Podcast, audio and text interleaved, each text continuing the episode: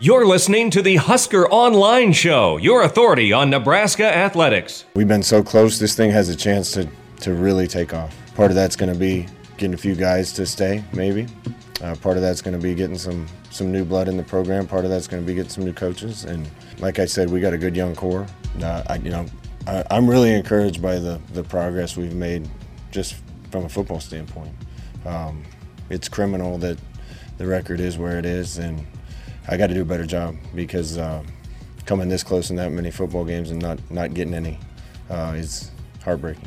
And welcome here to this week's edition of the Husker Online Show. Sean Callahan, Robin Washut, as uh, we get you through another therapy session of another heartbreaking close defeat. Um, they've all been tough this year for Nebraska, Robin, but Friday has to be right up there. Twenty-one to six lead uh, with three fifty, or excuse me, six fifty-four left in the um, third quarter. Third quarter.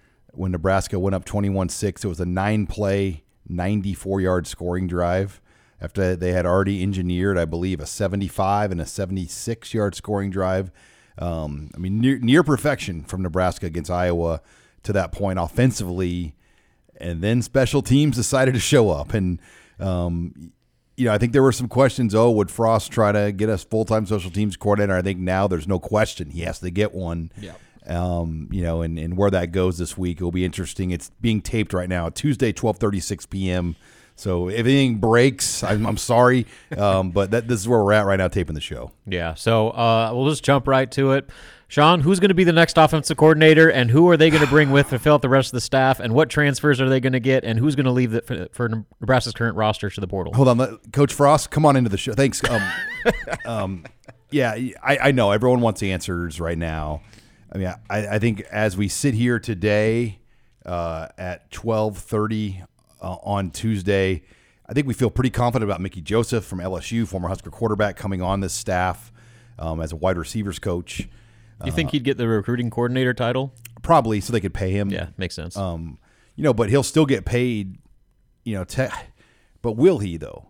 You know, I, I, you wonder if there's some gamesmanship with the LSU situation. Um, you know, because Brian Kelly, as we noticed, got that job there. Um, you know, if if he's offered a spot to say stay versus go, you know, then it comes down to who's paying you this year versus you know mm-hmm. if he's on a uh, one of those contracts where the previous school pays you. So that I'm sure there's a lot of logistics being tied up on Mickey Joseph here as we talk Tuesday afternoon. I know there's been a lot of talk about Donovan Raiola, uh, the brother of Dylan. I'm sorry, the brother of Dominic Raiola. He played for Wisconsin.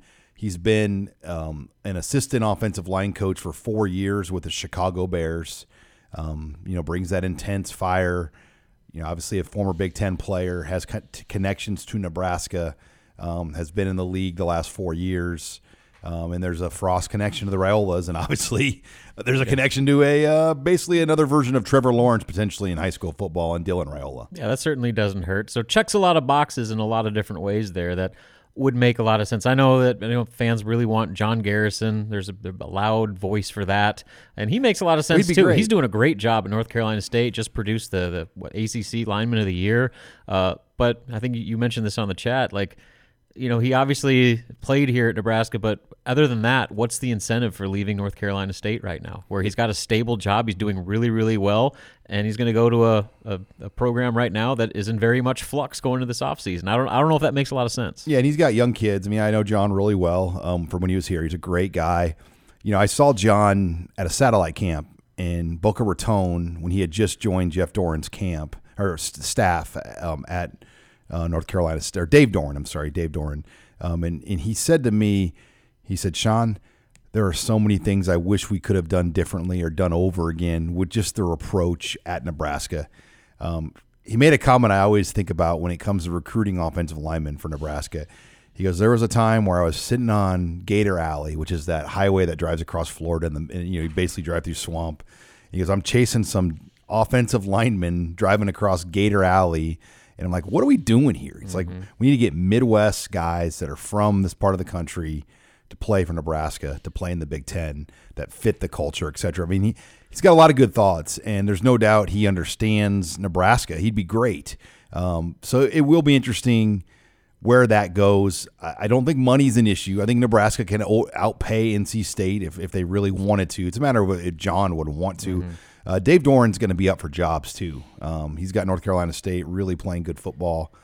Um, he was a guy, you know, when Bo Pelini was going to maybe go to Arkansas, Dave Doeren, I believe, was in Northern Illinois, and he he was interested in that Nebraska job. Somebody on somebody close to Dave Doeren said he was calling around, finding out if Bo was leaving at that time because he was he's from Kansas City originally and he was interested in that job. So we will see where that goes. Special teams coordinator. Um, feels like it's two people right now. Ricky Brumfield from Virginia, his son's a walk on on the team right now. Then obviously Bill Bush, um, who I think would definitely be a win the internet hire if you hired Bill Bush because he recruited Nebraska's last first round draft pick, Prince Amukamara. Um, he is the most proven recruiter in Nebraska's facility right now, period. In terms of first round draft picks, track record, what he's done in his current role now as an analyst, he's not recruiting. Um, so we don't even know what he could bring to the table. But I think overnight, you get him and say a Terry Joseph, that would really give them quite a boost in recruiting. And honestly, I think that is a really important part to this. You want to show tangible signs of progress to convince your athletic director to, to keep this staff around into 23. Uh, success on the recruiting front is pivotal for that. I mean, obviously, you have to win some games and show progress that way, but uh, being able to make waves on the recruiting front, nothing sells the future more than recruiting success. And that's one area that, uh, by you know, no stretch of the imagination, Nebraska has failed at uh, in terms of you know being able to really capitalize off of that and, and getting those big marquee type of players that that can sell hope for the future. So yeah, I mean, getting two ace recruiters like that makes a lot of sense. But uh, Sean Snyder's name's been brought up a lot. Uh, Yeah, it, you know, I think he'd be great. I mean, Sean Snyder was going to come here as a analyst before Jonathan Rutledge, and he verbally accepted the position. Then USC gave him a full time gig, so instead of making about 175, he was making 350 or 400. Um, so I think he's naturally somebody to watch as well. My only question is like, what would you know his recruiting? You know, what would his role be? Kind of if you're going to bring him into a full time role, you know, I think you got to have a good plan. And um, yeah, I, I think Bill Bush gives you more bang for your buck. If you're being honest, um, don't know enough about Brumfield to really know what he would bring to the table, but I know he's always been on Scott Frost's short list as a candidate. So what what's the connection there? I mean, I, I know his his son is a walk on here, right? Yeah, I don't know if there's a connection necessarily, other than there's always. You, you, I think when when you're somebody in a leadership role coaching Power Five football, you always want to have a short list of what you feel are strong minority coaches. Um, and and and he's a guy that I know that's been on the list. And then you start to look in conferences like the Pac-12, the ACC, and the Big 12 because the reality is those leagues can't pay the same as the Big 10 and the SEC. That's that's where it's headed. And you know, I think Brumfield makes 300,000. Nebraska could dang near double his salary. So Well, yeah, and his son Kyan uh, Brumfield is a, I guess, junior, soon to be senior defensive back who transferred. He was at Texas Tech before, uh, I think, as a walk on. So he walked on this past off season. So that would be the direct connection between Nebraska and Ri- Ricky Brumfield. All right. Well, we've got a full show on tap here. Uh, we're going to take some questions in the mailbag. We're going to talk some basketball as well. And then the two Johnnies from Dublin, Ireland, um, a, uh famous group of comedians, are going to join me in studio. They were here for the Iowa game, and, and these guys were great.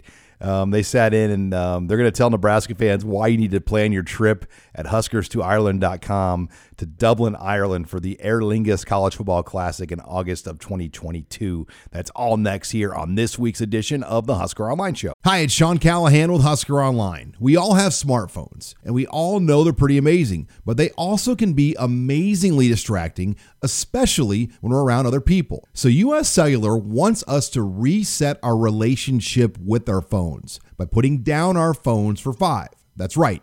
A company that sells phones wants us to put down our phones and see what we find. Learn more at uscellular.com slash built for us. You're listening to HuskerOnline.com, your authority on Nebraska athletics. And we're back here on the Husker Online Show. Sean Callahan, Robin Washut. It's that time of year, Robin, where we start to give you some basketball time as uh, Nebraska uh, getting ready to play uh, some really, really big non conference games coming up. Obviously, the ACC Big Ten Challenge this week. Uh, but then they have uh, their opening appetizer Big Ten games against Indiana and Michigan. They've got Auburn on the horizon. They have Kansas State on the horizon. Mm-hmm. This is kind of a pivotal stretch, Robin. Um, this Nebraska basketball team faces as they enter um, you know this month of December. Yeah, with the way their non-conference schedule shaped out, uh, they basically all last month, the month of November, was built to get ready for this. To where they played seven straight games at home, including two charity or I guess exhibition games, uh, to to really warm up and, and figure all the things they need to figure out. Uh, and do so at as limited risk as possible. Well, you know, right off the bat, you lose to Western Illinois. That kind of sets you back. And then the Creighton game, but slowly but surely they've started to make incremental progress to where there's a little bit more role definition. Guys are starting to uh, do the things that they're supposed to do to make this thing work um, a little bit more than they did earlier in the year. And it, it's still very much a work in progress, but the, basically the last month was built to get ready for this stretch. When the calendar flipped to de- December, things get real. Um, you know, obviously, uh, we're, we're, taping this Tuesday, so the NC State game hasn't happened yet, but that's your first road game. The first time this team has had to play away from Pinnacle Bank Arena. And then a few days later, you're going to Indiana on Saturday for your very first Big Ten game. And Indiana has been significantly improved. They're, as we speak, 31st in the KenPom rankings and have really played high level basketball. And then, oh, by the way, uh, you know, look ahead to next week. Michigan comes to town. They're ninth in the KenPom rankings. And then you go play a quote unquote neutral site game in Atlanta, which will essentially be a home game against 19th Auburn. Luckily, it's like at nine in the morning. yeah, it's 11:30 a.m. local time, 10:30 Central time. So, uh, yeah, that that game is what it is. And then you close it out with Kansas State. So, you know, just uh, going into that stretch, you know, the the two bookends are by far the most important for me uh, as far as Nebraska being able to keep this thing on track. Uh, that NC State game, obviously, you don't know how they're going to respond to their road, their first road test. But then Kansas State is certainly a beatable team. In fact, I think they're projected to win uh, on the early analytics on that. So, how they do in those two games will go a long way in what this month is for Nebraska. I think Indiana on the road, that's going to be tough. And then beating Michigan at home. That's a doable. I mean, Michigan's not as good as people thought, correct? I mean, like I said, they're top 10 in KenPom right now. So, like, the, the analytics suggest that they're pretty darn good. And they, they do things that will give Nebraska problems particularly with Hunter Dickinson, who's as good of a center as there is in college basketball for a team like Nebraska that can't rebound uh, and struggles to defend the low post. That that could be an issue. But uh, I really look at those those last the first one, NC State, and the last one against Kansas State. Those are games that if Nebraska wants to be the type of team that it thought it could be, you got to win those because those are your resume games that you point to where you know you played high major competition and got wins, especially if you're able to win a true road game that carries more weight than, than almost anything. So uh, we'll learn a lot about this team. Like I said, the last you know, seven games have been a tune-up, uh, maybe outside of the Creighton game, for this stretch, and we'll see how ready they are to handle a significant jump in level competition. No, you talk about Michigan though; they lost to Seton Hall by two in the in the Big East uh, Big Ten Challenge. They lost to Arizona State, Arizona by 18. Now, is Arizona Arizona's good. But the one that got my, I, I, had never heard of this team, Robin Tarleton State, coached by Billy Gillispie, former A and M and Kentucky coach. They're a one in six team, and they only beat them by 11 mm-hmm. I mean, is that just one of those games? It was, it was, it was eyebrow raising. That, that, that's the one I'm like, wait a minute. Yeah. So you know, who knows? I mean, again, you know, say that they're beatable now because I mean, Nebraska lost to Western Illinois. No, I know. So it it's all relative. But yeah, I mean, certainly they're they're not unbeatable. Like I mean, they they are a team that was projected by some to be the favorite in the Big Ten, even over Purdue going into the year. Uh, so maybe that's changed a little bit, but they are still one of the most complete teams in the conference. And you know, if Nebraska doesn't show up ready to play, uh, they could have their hands full and then some. Boy, and I'm looking just ahead at January. You know, they have a they open the year of 2022 with three games in a week in mm-hmm. January. Mm-hmm. They play Sunday, Ohio State, Wednesday at Michigan State, Saturday at Rutgers. I mean that that's a hell of a seven day stretch right there. That's the Big Ten grind. It is what it, it'll never be easy, and so you kind of look at how it's how it's shaped up. Where uh, you know are your difficult stretches at the beginning or at the end of your schedule? That And- one week where you play like three games. Exactly. So in, in this case, I mean, they're they're getting it right off the bat. Like you mentioned with that type of run, and then oh, by the way, you got to play Illinois, Purdue, Indiana, Ohio State, Wisconsin, all of which are in the top 32 of the KenPom rankings as we speak. So uh, there are no nights off in this league, but the good news is the back end of the schedule is a lot more favorable. So that's what makes this month so important, and then how they start January so critical. If they can at least just keep their head above water and not get completely overwhelmed like they have the past two years, to where you're putting together double-digit losing streaks, uh, you have an opportunity to make a late push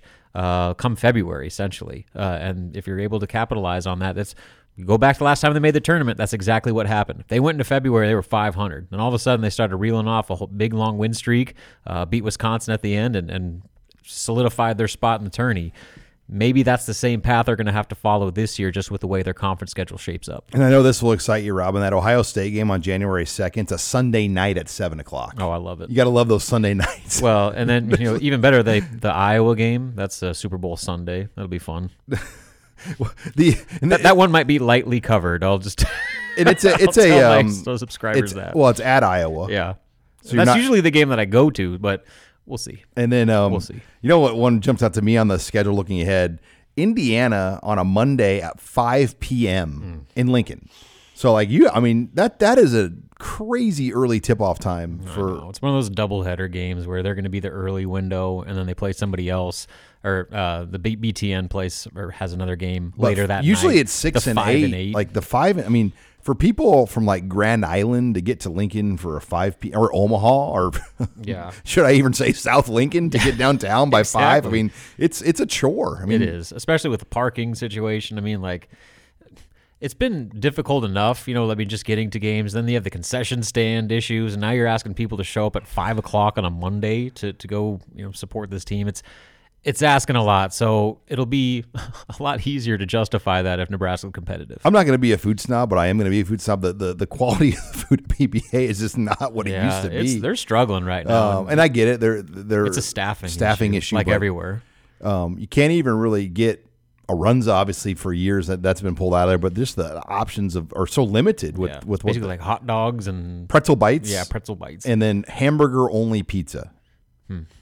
So yeah, I'm spoiled. We get the media meal still before that, so I don't have to now the club lounge has a buffet. I, I've noticed, but you you have to have a club ticket. But yeah, we went to the game Saturday. Went to Laszlo's and. It was packed. I mean, I I think you, you pretty much know you're not going to eat lunch in the arena. Mm-hmm. yeah, well, I mean, people are adjusting like they should, but that would be a, a good way to help uh, further the game day experience, is if they actually provided a few more uh, food amenities. All right. Well, when we come back, um, I'm going to bring in some special guests, Robin, from Ireland. The two Johnnies join me, These guys are good. and they are the two most famous YouTube, Instagram podcasters in all of Ireland. And they came on the show. They joined me in studio. They were here for the uh, Nebraska Iowa game. They're going to tell you why you need to travel out to Dublin next August for the 2022 Aer Lingus College Football Classic when Nebraska takes on Northwestern. This is Husker Online, your authority on Nebraska athletics.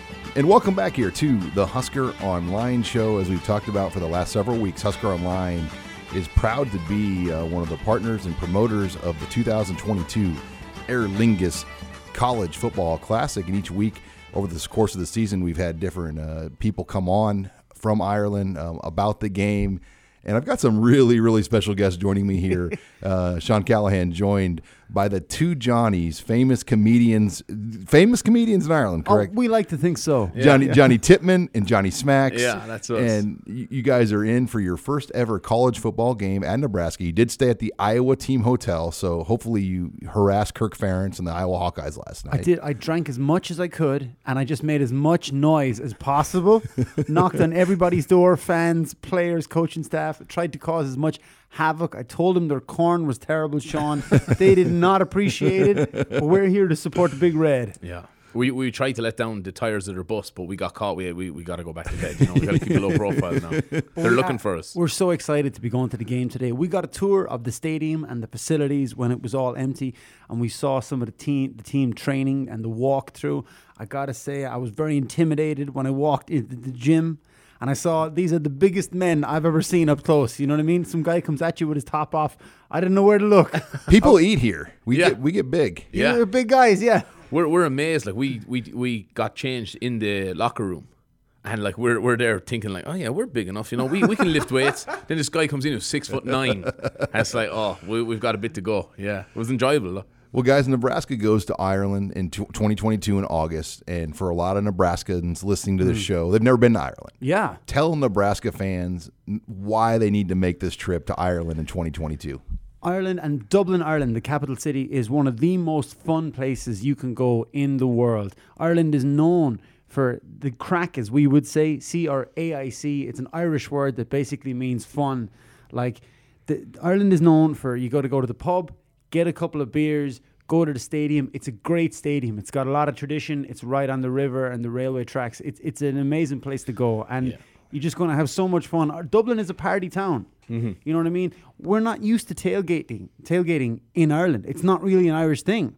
So they're going to set up a whole tailgating area, and you got to get all the Huskers fans into the bars in Ireland. I, I don't want to start any trouble, Sean, but I think Ireland has better bars than Nebraska. I don't want to start any fights now. There is there is similarities because since we came here, we found how friendly everyone is. Yeah. and that's kind of what we're like Oh, in yeah. Ireland. We're we're everybody's looking forward to getting the Nebraska fans over. We want to show them the Irish fun, like we've been showed the fun here around Nebraska. So it's going to be great. We're looking forward to getting everyone over. I know I'm sure there's a lot of Nebraska fans who are into golf. We do golf really well in Ireland. Proper, lovely courses on the sea. It's it's incredible. People have got to check it out. So when you're staying in Dublin, I mean, what would you recommend people doing? Getting out of Dublin a few days, staying. I mean, how, how would you kind of map a trip for somebody making? If they had six days in Ireland, how would you kind of map that out? yeah, maybe do half in Dublin and then get down the country, get to the west coast. We got beautiful scenery and a lot of culture and music and a lot of bars. So if you if you come to Ireland, you kind of can't escape the bar, the pub experience, as we say. So yeah, I'd say spend half your time in Dublin. You got to go to the Guinness factory, sample a bit of that. There's some great distilleries and museums and all that stuff if you want it. But if you want to get down the country, get lost, get some good country hospitality into you. and, sp- and and potatoes. We love spuds in Ireland. It's not just stereotypical. We do good food, but especially as Johnny said, the West Coast. You'll get traditional Irish music. You'll have fun. You've got the views. There's the cliffs and Moher. All these different beautiful things. Ireland Ireland is a lovely country, and the good thing about Ireland is it's so small that two hours Yeah. from Dublin you can see every part of the country. So in terms of sports in Ireland, is soccer number one? American, we call it f- f- football here, or you guys call it football there. I'm sorry, but we, yeah. we, we actually call it soccer in Yeah. Ireland. Mm-hmm. They call it football in England, but we call soccer we Yeah. call soccer soccer in Ireland because we have Gaelic football. Yeah, We have our own type of football, play with a round ball, but it's full contact yeah. You play Like with a your rugby? hands. It, it's somewhere between like rugby and soccer. and and uh, murder. yeah, it's pretty physical, and that's the football. And then we've also got so foot like Gaelic football is probably our number one sport. Our second sport is hurling, which is played with a stick. That's also like it's like lacrosse meets ice hockey, but on a grass field. And Aviva Stadium hosts all kinds of things. Right? Yeah. it's not. I mean, obviously they get this football game, but they have soccer, they have rugby. I'm guessing they have Irish football there. Yeah. Yeah, They, they, they host everything, concerts, the whole lot. All, all the greats have been there, you know. And I think there's going to be greats next year as well when Northwestern and Nebraska go head to head. That's going to be a spectacle. But yeah, that's it. The, the Viva Stadium, it's the home of, of Irish soccer and Irish rugby. yeah. So the big sports in Ireland, you got Gaelic football, then hurling, then probably soccer, Mm-hmm. then rugby, golf, and then you'd be surprised how many fans of American football there is in Ireland. There's not that many uh, teams because I guess it's a big undertaking to start a team, and you got to get all the equipment and insurance and stuff. So there's a lot of college teams, and Ireland, of course, has a national team, the Irish Wolfhounds. Is the Irish national American football team? Oh, really? Yeah, but there is a lot of American football fans in Ireland. A lot of people tuning in. Well, they've been playing like three or four NFL games in London every Yeah. year, and I think that's probably helped a little bit. I mean, you get some good NFL teams coming over uh, Yeah. for a game three, four times. Now, COVID kind of shut that down a little Yeah. bit.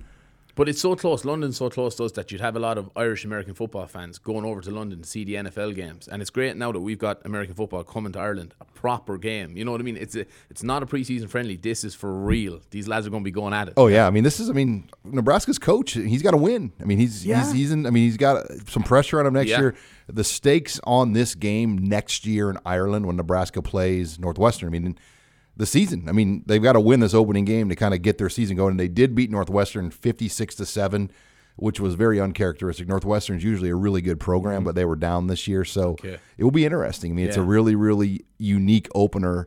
Uh, but the reason why Northwestern wants this game in Ireland because when they host Nebraska in Chicago, usually twenty five thousand Nebraska fans come to Chicago and take over their stadium, and they're like, instead, instead we're going to see maybe twenty five thousand Nebraskans will come to Ireland, and, that, and that's what we're hoping. Yeah. I hope so. I hope the people of Nebraska travel. I know it's a long way, but it's so worth it. Ireland is going to be such an experience, and that game is going to be so special. You know, Yeah, so we, we spoke to Coach Frost yesterday, and he's excited. He's hoping to get the win and then enjoy some Irish whiskey. That's what he told us. Yeah. So- He's a big golfer too. yeah, yeah, yeah. He was asking us about courses and stuff. So yeah, he, he's excited. Everyone else should be excited too. Now, what do you tell us more about you guys? Uh, the two Johnnies acting. How busy are you guys? How many? I mean, how, how long you've been uh, uh, you know traveling the world, traveling the countrysides of Ireland? Oh, we've been doing our thing for about five years now, and our, our main thing at home is a podcast. We got the Two Johnnies podcast, is the biggest podcast in Ireland, and we've got a TV show where we go around trying new things. And we did an episode on American football, which is kind of how this whole journey uh, started for us w- with you guys. So um, that was amazing. We got to train with the Irish national team, the Irish Wolfhounds. So We were terrible, we were terrible, but but we tried. Hey. We tried. you know, that's, You were a hell of a lot of fun, I bet. yeah, though. yeah, yeah. That's it. we're, we're, we think we're okay at kicking field goals. Yeah. Yesterday, I made a thirty-yard field goal. At Nebraska? Yeah. We, we need a kicker here. You know that. I, I said it to Coach Frost. I was like, "Look, I'm happy enough to transfer. I mean, I'll be the oldest player by around ten years, but no, I'm, they got I'm- a 30 year old player on the team. Okay, Really? then then I'm right at home. Yeah, So if they can bring us on just to kick, we don't do tackles. Yeah. you guys are too big. Yeah, we, we don't, don't- do we don't do tackles. A couple of years ago, they had a kicker problem here, and they, they found a kid that was a waiter at Leadbelly's bar down the street, No and he made kicks. And then they asked him to come back the next year. He goes, "Nah, I'm good. I'm gonna go back to being a waiter." no way. So we we've been plagued by kickers in Nebraska. Well, plagued. I, I'll I'll bring my cleats next time I come. So yeah, I mean, literally, they're like, hey, you know what? Let's just sign them up. this kid's good. we, we've got a video. We've got video footage on our Instagram, the two Johnnies, of him making a 30 yard field goal. We're going to make tape and just send it to all the coaches. Yeah. So how can our listeners follow you guys if they wanted to follow um, any of your channels? Yeah, like Instagram and Facebook are our main ones. The two Johnnies, it's the numeral, the digit two, and we've been putting up all the footage of us getting the tours. We were at the, the walkthrough with the team, uh, meeting Coach Frost. All that footage is on our social media. Final question: If you were to say, what's the two or three best pubs in Dublin for Nebraska fans? I mean, is, is that a loaded question? Am, am I going to get you in trouble? God, man, uh, still don't mention this is like worse than politics. I, w- I w- I would say check out the Boar's Head on Capel Street. That's got good Guinness. it's a big sporting pub, great traditional. uh, Ryan's on Camden Street. That's a, that's a good pub, and that's a Tipperary owner. That's where we're from in Ireland, and they do good pubs. Tipperary people do good pubs. Um, I guess the big tourist area would be Temple Bar. Temple Bar. It's nice, like narrow cobbled streets, lots of bars. Like it's a little bit expensive because it's a little bit touristy. But if they want to see some real action, then head up to Camden Street. Is the area full of Irish people, good bars, nightclubs, and and the Irish people will really love the Americans. Like yeah, our, American, your Nebraska people will be so welcomed in Dublin. I mean, we're known to go to places and just take over bars. Like Yeah. the Nebraska fans, when they go on the road, it's like, whoa, who are all these people in red walking around? those those Irish pub owners will love you guys. They'll happily let you take over their bar. if we spend money and we tip. There you go. Okay, that's it. But there's some great, uh, like the Aviva Stadium is used to hosting games, so there's some great bars all around it. They'll be used to having fans in. They might not be used to having the Cornhuskers fans in, but it, I, I'm looking forward to seeing you guys get in there. Well, Johnny and Johnny, thank you so much for coming on. so much, and hope you enjoy your first Husker game today. We're gonna get beautiful 60 plus degree weather, and hopefully we bring that to Ireland. And looking forward to seeing you guys out in Ireland uh, next August. How are we looking? Yeah, you're looking good. You're rocking a number one, a number seven jersey. I saw these two guys. I'm like, these got to be the two Ireland guys coming down the street. They I got, them a, I got a scarf, I got a hat, I got him wearing a t-shirt. He got Husker socks. We're, we're committed. We mean business. Well, hey guys, thank you very much, and I'm looking forward to uh, our trip to Ireland next August. Thanks We're so much, looking Sean. forward to having you, Sean. Yeah. All right, much more to come. You're listening here to the Husker Online Show. This is HuskerOnline.com, your authority on Nebraska athletics. And welcome back here to the Husker Online Show. Sean Callahan, Robin Washut, Abby Barmore, as we're going to take some questions in the mailbag. But before we get to that, this segment of the show is brought to you by Tanner's Sports Bar and Grill. Uh, get on into Tanner's this weekend. They're going to have all the conference championship games on on Saturday. Uh, they, they may have the New York Giants game on for Robin and Matt Abdelmassih on Sunday. I know they, they typically hold an area, uh, but Nebraska's playing, right? They play They play Saturday. Okay. Yep, So, so- you might see Coach Abdelmassih We in might be in there. I'm you might be there. not gonna lie. Uh, watching. We got a big uh, one against the Dolphins. We're, we are officially back in the playoff hunt. Where like in the Sunday night football like screen where it's like 25 NFC teams that are in the hunt. The Giants are at the bottom of the list of. But get on into Tanner's 30th and Yankee Hill. Great food, great drink specials every night, and they'll have all those Nebraska volleyball matches on, all the basketball games. Um, they are your one-stop shopping place to catch everything Huskers, everything sports. Tanner's on 30th and Yankee Hill. But Abby, mailbag time. What do you have? All right, let's go. There hasn't been much movement from current Nebraska players to the portal. Do you think that they're in the wait and see mode? Yes and no. Uh, I, I've only heard of maybe one guy, um, and he, he played limitedly, and I, I think that's the more likely scenario. Now, I am intrigued with the offensive line. Uh, you know, I wonder about a few of these guys that could potentially have their jobs taken or could be recruited over. You know, because I get it. Some guys might have recruiting rankings that suggest they're good players, but they didn't play like that. And what happens if they bring in players to beat them out?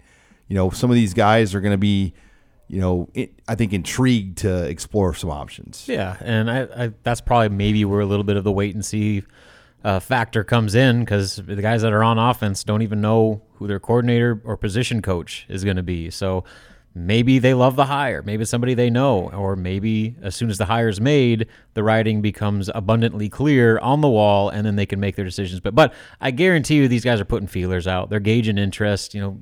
Having their people make calls and and getting potential other options lined up just in case it doesn't work out if they are on the fence about potentially leaving. Any transfer quarterbacks to keep an eye on? Oh, sure. I mean, I, I think it's going to play out still um, this week and next week, and the coordinator's got to be put in place. I mean, we still don't know what Adrian Martinez is going to do. Um, you know, there's some obvious ones. Brennan, the LSU quarterback, is somebody that at least has gained some following from the recruiting staff at Nebraska. Um, you look at With the UCF kid. Dillon Gabriel. Yep. He's a Hawaii quarterback that you know was a 2019 player. So I don't know the whole backstory there. Um, if he was recruited by the Frost staff, but we know Frost is big in Hawaii. Um, there's a pretty good Polynesian thing being built in Nebraska with Tony Tuioti and some of the players, and maybe Donovan Raiola is coaching here. Um, you know, so there that's something to watch. I, but we'll, we got to wait what Adrian does first. Yeah, well, that's the first big domino. And then the next one is who the offensive coordinator is going to be because odds are that offensive coordinator is going to have a significant say on what the type of quarterback they want. And maybe said offensive coordinator has a direct connection to a certain quarterback. So those are the two things before we actually can give you a real answer on that that need to be determined. Uh, and then it'll all kind of carry over from there. What do you got next? Do you think Frost will hire offensive coaches he is comfortable with or go a little bit more outside of his circle? Well, I think you've got to always hire coaches you're comfortable with too. I mean, that's a big thing. I, I go. I'll use this example. Turner Gill, when he took the Kansas job, was pretty much told he can't take anybody with him, and he hired what appeared to be on paper this all-star coaching staff of big names, and it was a disaster. It basically destroyed his coaching career. Um, so I do think you've got to have guys that you know you can work with that you're comfortable with, but obviously guys that can challenge you, and that's hard to do. You got to find the right fits. But that Turner Gill one's one I always go back to. You got this staff on paper. You're like, holy cow, Kansas got this great staff. Well, the guys didn't want to work well together, and it showed. Um, and Turner Gill was fired um, within a few years. How about just a few years ago when Mike Riley was told he needed to hire Bob Diaco, and clearly that did not go well. So, you know, and then they hired Donte Williams without telling like Brian, like they hired like another DB's coach without telling the Yeah. current DB's coach. they had a corners coach and a safeties coach or something like that. Like it was a weird like dynamic. they brought that over the top of Brian Stewart without even telling him. They, like, they they like politely showed him the door without showing him the door. yeah. So again, it could be one thing to shoot for the stars, but if it doesn't fit, it could implode on you very quickly. All right, Abby, what's next? What did you think of Logan Smothers' performance against Iowa? And do you feel more or less confident in Smothers potentially running the offense next season? Um, I think he did his job and did what he was supposed to do. The interception at the end to me wasn't his fault. I think the receiver broke the route off wrong, um, and Pro Football Focus graded it that way too. The fumble was obviously an exchange issue with him in the back, um, but it felt like maybe the back was as much at fault. Um, I thought his start was as good as you could have asked. I, I question though, can he carry the ball 18, 20 times like that um, week to week? I think that was a one week kind of desperation plan that did catch Iowa off guard, but you start putting that on film, teams will adjust. That's where you wonder if his skill set can play in this league. Yeah, no doubt. But personally, I was more encouraged about Than you his, thought you were his be. potential. I mean, because I, off the very few glimpses we got of him, especially this offseason and the, the handful of practices we got to watch, I was not very high on him. That- For him to come in and, and especially in that situation with those sets of circumstances to play that well, uh, definitely kind of changed a little bit my tenor on him. And if he ends up being the guy, you know, I think that they at least have uh, something that they can work with. Whereas before that game, I would have been a little bit more doubted. Four years into the Scott Frost era, name two weaknesses and two strengths. Big question. Well, I mean, special teams is obviously going to be weakness number one. I forgot Really? to I forgot to say that in the chat. Um, I, I would say offensive line development, recruiting, and special teams are my weaknesses. I think the strengths are the scheme. I mean, I do think what they do works if it's executed. They can move the ball on anybody. They've proven it now this year. They moved the ball in Michigan. They moved the ball in Iowa. They moved the ball in Wisconsin. They can put up yards and produce numbers on anybody. Um, it's the quote details and other things that have held them back. My other strength would be I do, I do think on defense they do a lot of good things too with with Just how they total play as a unit and what they do. Now they can't get to quarterbacks very well um, consistently, but I, I I think there's a lot of things they did schematically that worked this year. Yeah, I mean the defense played well enough in most game for them to have a chance to win, uh, outside of maybe a, a couple of them here and there. So that side of the ball was was not the issue, I guess. For for me, I mean you kind of listed off all the the main weaknesses, but you know just kind of overall game management for me. You know some of the decisions they make with with personnel at certain times where you know you have these guys that are clearly better players that apparently for whatever reason they don't trust, and I'm sure there's reasons for it, but you know, when your best guys aren't on the field in the most critical situations, like the best example is, you know, there's plays it's like a third and three, and Austin Allen's watching from the sideline, and then they go bring him back onto the field for the punt. Like that's that's the kind of stuff that just makes you pull your hair out as a Nebraska fan. All right, Abby, two more. What do you got left? The wide receiver group finally pulled their weight this season, but Martinez struggled often to find open receivers, partially due to the offensive line allowing pressure. Do you think Frost will shift his type of quarterback to more of a pass first, run second quarterback? I, I think decisions just need to be made quicker. I, I feel like there were times this year where Martinez just holds the ball too long mm-hmm. and doesn't trust maybe the read or doesn't see what he should be seeing. And it's kind of like a Mahomes type thing at times, but he doesn't have Mahomes' arm talent. Right, he can't pull the stunts that Mahomes does. Like there was a play, it was, it was- I can't remember what game it was, like, maybe Ohio State or something. There was a guy running a back post, and he was wide open. Like if Patrick Mahomes was the quarterback, it's Oh, a yeah. touchdown. But it was Adrian Martinez as the quarterback, and he didn't make that throw. And Sean's like, "Oh, I had that guy." I was like, "Sean, you've been watching too much Chiefs, man.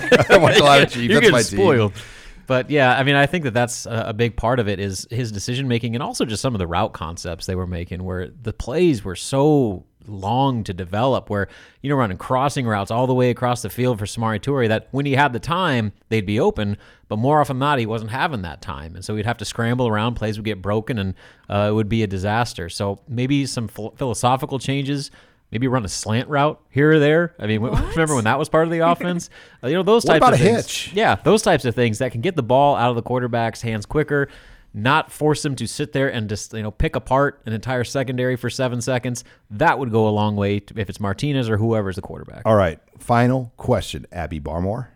Sean, next week you're going to Ireland to kind of scope it out for the Husker uh, Northwestern game next season. What are you most excited for?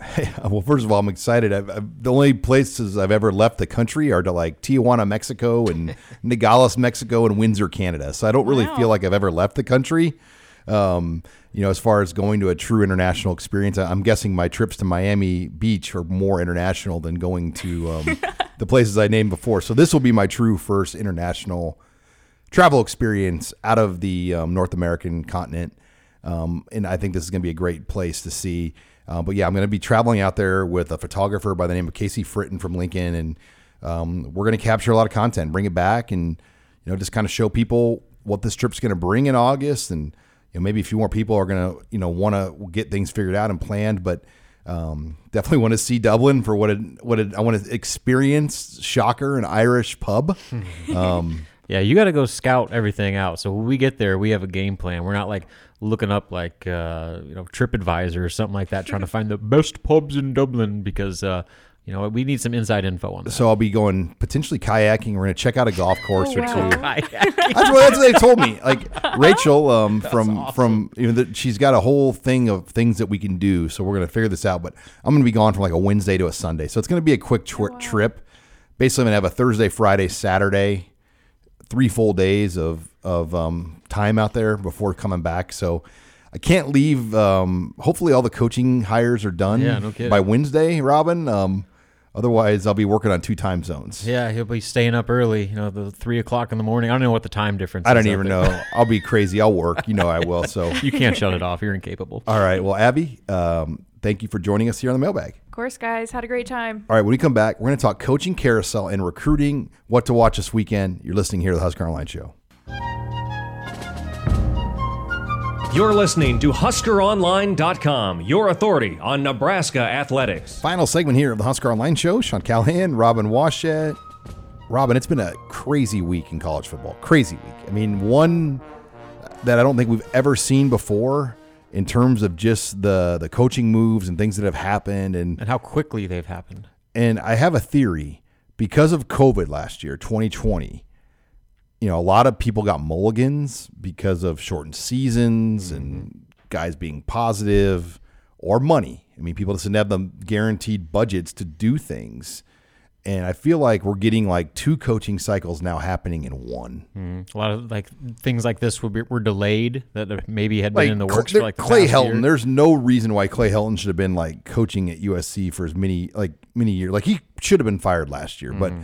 I don't think anybody wanted to take on all of this during the pandemic. Yeah. especially when you didn't have like a full checkbook to make a hire. Exactly. And you know, you almost be doing a disservice because you know, it's one thing to to make that kind of investment at that time in the world, but also uh, you're kind of handcuffing your, your new coach and his ability to really get the program off the ground like he normally would in a in a normal football year. You're listening here to the Husker Online Show, but what? uh, Okay, the Lincoln Riley one, it surprised me, but the Brian Kelly one really surprised me. Yeah. and you, you hear some things that maybe he had been thinking about leaving Florida State in, in the past, or not Florida State, Notre Dame. Um, the administration there, you know, forced some coaching changes on him and it upset him previously, and that he even considered maybe looking at Florida State a while back. I mean, there's, I mean, he got the he got the all time win record, so he's got the record over Lou Holtz and Knute Rockne and Ara Parseghians. Um, he's gone to multiple college football playoffs. I think in his mind, he's like, I've done all I can at Notre Dame. Well, what's crazy is the timing of it, though. I mean, like Notre Dame could still make the playoff, and now he's leaving a situation where you're going into the most difficult conference in college football, where they'll fire you after winning a national championship after two years, and you you- don't get to pick your schedule, you know, like you do at Notre Dame. Like Notre Dame basically could create its own path to the college football playoff every year. He was starting to recruit at a top five level. Uh, I don't know. I mean, I guess ten million dollars a year can change a lot of opinions, and maybe there was some some reasons why he was kind of wanting to get his foot out the door before that, but I don't know. I mean, the, the timing of it's weird, and I just don't know if it makes sense. Like, can you imagine Brian Kelly down in the bayou, like eating eating gumbo? I saw somebody on Twitter was like, Brian Kelly's the kind of guy that thinks Sprite is too spicy. Well, and, and he's he's a no nonsense guy. Oh, I just don't know how it's gonna go over. Um, man. I just I don't know the media there. I mean, he's not going to get very chummy with people. Like Exactly. he he You he's- better win. Put it that way. It's a different deal, and you know you're going against Saban, so you, what I'm saying. are in Like, the same division as Nick the, Saban. The degree of difficulty is like exponentially higher now. Think about that division. You have Ole Miss is in that division. I know. You have Lane Kiffin, Mike Leach, Nick Saban. I mean, you go down the line of all these guys: Jimbo Fisher, Mm-hmm. Sam Pittman. Yeah, Arkansas is rolling. Like now. who is the weak? I mean, you would say on paper Pittman's like the weak link of the conference, but he of that division. But he's he's They're won. borderline top 25 team right now.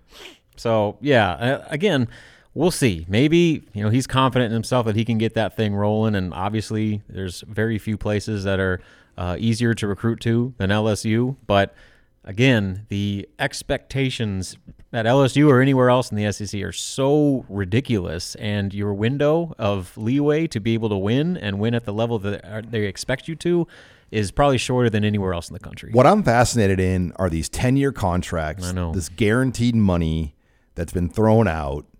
Because what if it doesn't work? I mean, in- in some ways, I think Nebraska have experienced that a little bit this year with Scott Frost. I mean, it hasn't worked over four years in terms of the wins, and this daunting buyout of 20 million was in front of the school this year, and they were able to renegotiate things to a fair terms after this season. But we're seeing like guaranteed deals of $100 million, $90 million. Things, I mean, that's enough money to like buy anything. I mean, like th- th- that's insane. Um, you know, Mel Tucker getting 95 million guaranteed. after one good year. Yeah, I mean, I guess there's something to be said, like for a place like Michigan State, where if you think that you have your coach, you better lock him up. Especially if, if nothing else, it protects you in that if he does go somewhere else, somebody's gonna have to pay you for it. So I mean, there, there's something for that. If if you are fully invested in this guy, go ahead and lock him up. You know, I guess uh, you know that that's a different situation than maybe a place like an LSU, where again they're very fickle with uh, how ha- happy they are with the job you're doing. Uh, whereas as Michigan State, you know the, the the the leeway there is a lot greater than uh, a lot of other schools that are throwing around that kind of money. All right, Mel Tucker was Big Ten Coach of the Year. I had a vote. surprising. Well, okay, hear me out. He went 10 and 2. He did, They were picked last in their division. He beat Michigan. Okay, and he So- got humiliated by Ohio State, correct. But and he almost lost to Nebraska. what he did, though, I think you can argue, pick seventh in the, division to go ten and two. I mean, that is one of the better turnarounds you're going to see. But at the same time, obviously, Harbaugh is never beaten. You know, and I, you know, the ballots like they don't give you much time. Like they want you to have a vote in by Sunday morning at 11 a.m. or 10 a.m. Um, so you you know you get you you might vote before a game or two and submit it. So I think pre Ohio State Michigan, you're like Mel Tucker, no question. That makes more sense. But then like post Michigan Ohio State, you're like, God, I might have to go Harbaugh. Yeah, and, and I think it was just the way that they won that game. Where, I mean, that was that was the best Michigan obviously has looked under or in that in that game in a long time. But also, it kind of looked like the the tide was turning a little bit to where you know Michigan kind of backed it up all year long, and they had an identity. They stuck with that identity, and they won at a high level with that identity. To where now they're going to be playing for a national championship likely. All right, recruiting weekend this weekend, Robin for Nebraska uh, was able to report on a couple of visitors coming in this weekend uh, that we know of already by Tuesday. Um, you know, we're, we're kind of starting to see how this class fills. I, I believe we're at nine nine commits right now, um, but the the two visitors coming in that we know of, uh, Brodie Tagaloa from Concord de La Salle. He's a six foot four, 260 pound defensive lineman being recruited by Tony Tuioti, bringing his mom, his dad, his um, two siblings. Uh, I think the Polynesian connection to Tuioti is going to play big. Right now, it's his only visit he's taking. He's going to sign in December, so I'd say Nebraska's in great shape here uh, with with Brody, and then Malcolm Hartzog, um, a defensive back out of Mississippi, um, plays 3A football, which is a middle class of Mississippi. Um, they play in the state title game Friday. He'll travel to Lincoln Friday night. He'll visit this weekend. Then the next weekend, he's in the Mississippi Alabama All Star game. So this is another guy that I think if Nebraska wants him, they can also probably get Hart Hartzog as well. Yeah, and so I mean, basically, the approach right now uh, is just kind of a lot of it just depends on the attrition. Is that kind of how you're viewing it, as far as like how aggressive they hit the portal? Well, I, I did some just simple math on numbers, and I think with everything, you know, Nebraska might have 18 to 20 spots total potentially, mm-hmm. and I, I think you're going to see like 13 to the recruiting class and probably seven or so to the portal. That, that's my kind of balance meter right now.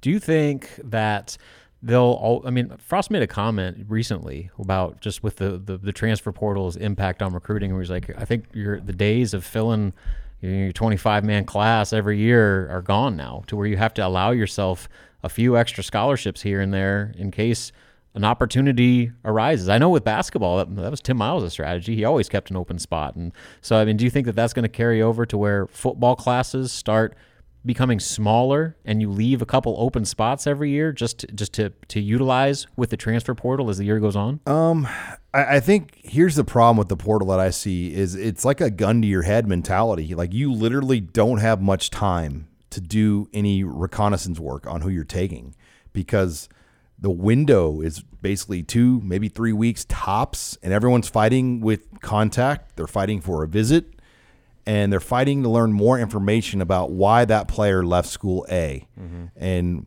was it because he just wasn't very good? Uh, I mean, I'm going to use Tyreke Johnson as an example. Five star guy, came in from Ohio State.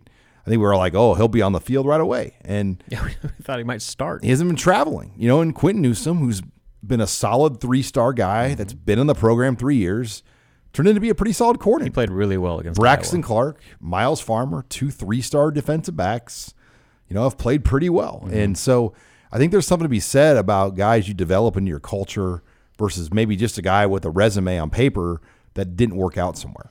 So that being said, I mean, obviously when it comes to the portal, quarterback is the, the big conversation piece. But what would you say are the priority areas? Would defensive back be mm, up there? Yes. Offense, I mean, let's be honest. Quarterback, offensive line, guard. They need a guard mm-hmm. for sure mm-hmm. because right now they lose Sichterman. Would they move any current guys inside and maybe hit a tackle mm, in the portal? I think Prochazka and Corcoran. I think Prochazka's your left and Corcoran probably moves back to right. I think that was really going to work. I'm more interested like Sichterman's spot. They need to. Mm-hmm. They Nouri Nouili will start. Jurgens we think is back, mm-hmm. so they got to get a guard, and they know what they have right now, and I think they need better. Yeah, because what would be like Bando be the, the next guy up right now? Piper. Piper, Bando. Um, I mean, and those are the guys that were playing. Benhart could move to guard, but how happy is he going to be? I, I, don't know where Benhart's heart is right now at this point after the season that he went through. It's been yeah. a rough year for him. Um, on defense, everybody in the portal wants a pass rusher, mm-hmm. so that's a given. Yeah, no Secondary. Doubt. Oh, by the way, Robin, they need a kicker and they need a punter. I mean, but other than that, but yeah, I mean, you, you, go down the line. I mean, they they pretty much would they take a running back? You think? Maybe. I mean, they're pretty full in that room, but you know, I how guess. much do you believe in Rahmir Johnson? Exactly. And you're bringing Ashton Hayes in, um, Jaquez Yant. Do you think you can de- develop into? So there, there's a lot there, but plenty to keep up on. Make sure you're on HuskerOnline.com. Check out our podcast channel. We have taped a ton of great up close podcasts this week. Um, had our final episode of The Beat with JoJo Domann. Had a new episode of Off Court with Trey and Bryce McGowens. Look us up at anywhere you can find podcasts. That's the Husker Online podcast channel. Thanks again for joining us this week on Husker Online, your authority on Nebraska athletics.